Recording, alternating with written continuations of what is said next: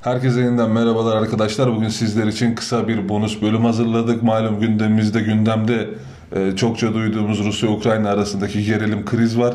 Biz bu konuyu Rusya-Ukrayna arasındaki krizi konu bugünkü konumuna ve durumuna gelmeden önce işlemiştik, konuşmuştuk. Kadir Ertaş Çelik hocamızla geçtiğimiz günlerde bir bölüm gerçekleştirmiştik.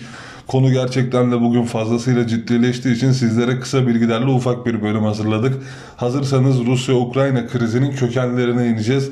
Başlıyoruz. Konumuza başlamadan önce artık bizleri YouTube üzerinden de dinleyebileceğinizi söylemek istiyorum. Bulunduğumuz bütün platformların yanında artık YouTube'da da olacağımızı mutlulukla söyleyebilirim. Size de bunu hatırlatmak, sizleri de bu konuda bilgilendirmek istiyorum. Şimdi gelelim konumuza. Malum Rusya ve Ukrayna arasında yaşanan bir gerilim, bir kriz mevcut. Özellikle geçtiğimiz haftalarda Amerika'nın açıklamaları sonrasında bu kriz hat safhaya yükseldi. Rusya'nın her an Ukrayna'yı işgale girişebileceğinin açıklanması üzerine özellikle bölgedeki gerilim gerilim fazlasıyla arttı. Biz bugün daha çok bir özet hazırladık sizler için. Bir özet konuşacağız sizlerle. Ukrayna ve Rusya bizim için coğrafi ve siyasi olarak çok büyük öneme sahip iki ülke. Olası bir savaşta ülkemizi de bizi de şahsi kanaatimce çok olumlu etkileyemeyecek, etkilemeyecektir diye düşünüyorum. Türkiye'nin üstlenmeye çalıştığı ara buluculuk vazifesini de konu için faydalı gördüğümü, şahsen faydalı gördüğümü söyleyebilirim. Ukraynalılar Rus ve Belaruslarla, Belaruslularla birlikte Doğu Slav halklarını oluşturan, Doğu Slavlarını oluşturan 3 halktan bir tanesi. Ukrayna'nın bugün nüfusu 45 milyon 600 bin civarında. Bu nüfusun %77'sini Ukraynalılar, %17'sini Ruslar ve %5'ini de Tatar Türkleri ve diğer topluluklar, diğer toplumlar oluşturuyor. Rusya'nın nüfusu ise yaklaşık 145 milyon civarında.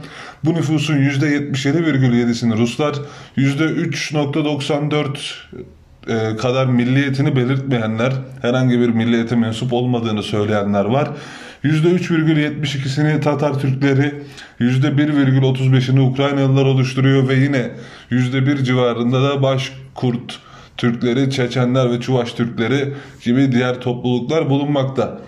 Az önce bahsettiğim Doğu Slavlarını oluşturan bu üç ülke aynı zamanda Sovyetlerin yıkılmasına karar veren üç ülke olarak değerlendiriliyor. Şöyle ki bu üç ülke malumunuz olacağı üzere Sovyetler yıkıldıktan sonra bağımsızlıklarını kazandılar. Bağımsız bir devlet oldular. Yine bu ülkeler SSCB'nin bir benzeri olan bağımsızlık bağımsız devletler topluluğunu kurdular. Eskiden Sovyetlerde olduğu gibi bir süre sonra Ukrayna'da da milliyetçi düşünceler yükselişe geçti ve Rusya'nın izlemiş olduğu bazı Sovyetlerden kalma Sovyetler misali politikalar Ukrayna'da sert tepkilere neden oldu ve bazı kırılmalar yaşandı.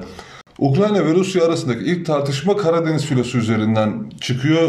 Ukrayna Ekim 1991'de Sovyetlerden kalan bu filonun kendi kontrollerine geçmesini onaylıyor. Bu karardan bir süre sonra da Rusya Karadeniz filosunun Moskova'ya Moskova'ya bağlı olduğunu içeren bir kararname imzalıyor.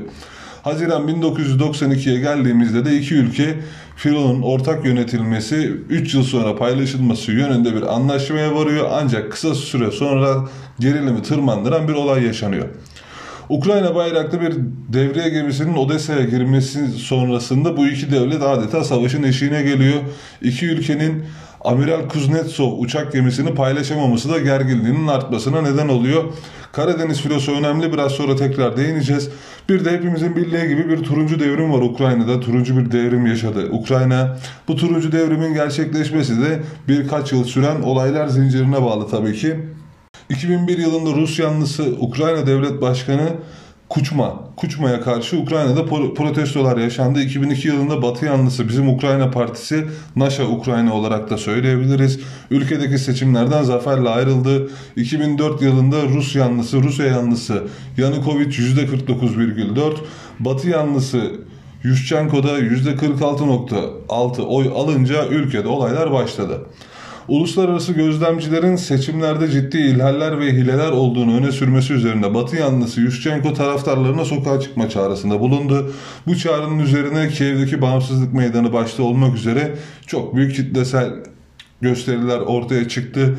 Yushchenko'nun seçimlerdeki kampanyasında turuncu rengi kullanmasından dolayı biz bu olayları turuncu devrim olarak biliyoruz.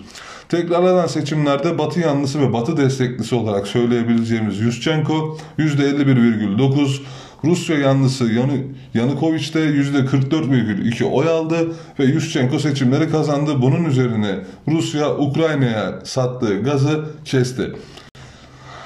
2010 yılında yapılan seçimlerde Yanukovych, Rus yanlısı Yanukovych seçimleri kazandı ve devlet başkanı oldu. Yine aynı yıl Rusya ile yapılan görüşmelerde konumuzun başında bahsettiğimiz iki ülke arasındaki ilk gerilimlerden biri olan gerilimin ana noktası olan Karadeniz filosunun Kırım'da bulunma süresi de 2042'ye kadar uzatıldı Rusya ve Ukrayna tarafından yapılan anlaşmayla. 2013'e geldiğimizde Rus yanlısı devlet başkanı Yanukovych'in Ukrayna ve Avrupa Birliği arasındaki ortaklık anlaşmasını imzalamayı reddetmesi üzerine Ukrayna tarihinin en büyük kaoslarından birine girdi. Bu olayın üzerine Rusya ve Batı arasında adeta yeni bir soğuk savaş başladı diyebiliriz açıkçası. Kasım 2013'ten 2014'e kadar özellikle Kiev'de Yanukovych'in istifa etmesi talebiyle kitlesel gösteriler patlak verdi. Bu gösteriler bir süre sonra polisle göstericiler arasında silahlı çatışmalara dönüştü. Bu olaylarda yüzden fazla kişi hayatını kaybederken binlerce kişi de yaralandı. Ayrıca aklıma gelmişken Netflix'te bu olaylarla ilgili bu olayları ve eylemleri anlatan çok da güzel bir belgesel var. Dileyen arkadaşlar bu belgeseli de izleyebilir. Oldukça güzel bir belgeseldir. Bu olayların ardından Rus yanlısı devlet başkanı Yanukovych ülkeyi terk ederken Batı yanlısı muhalefet iktidara geldi.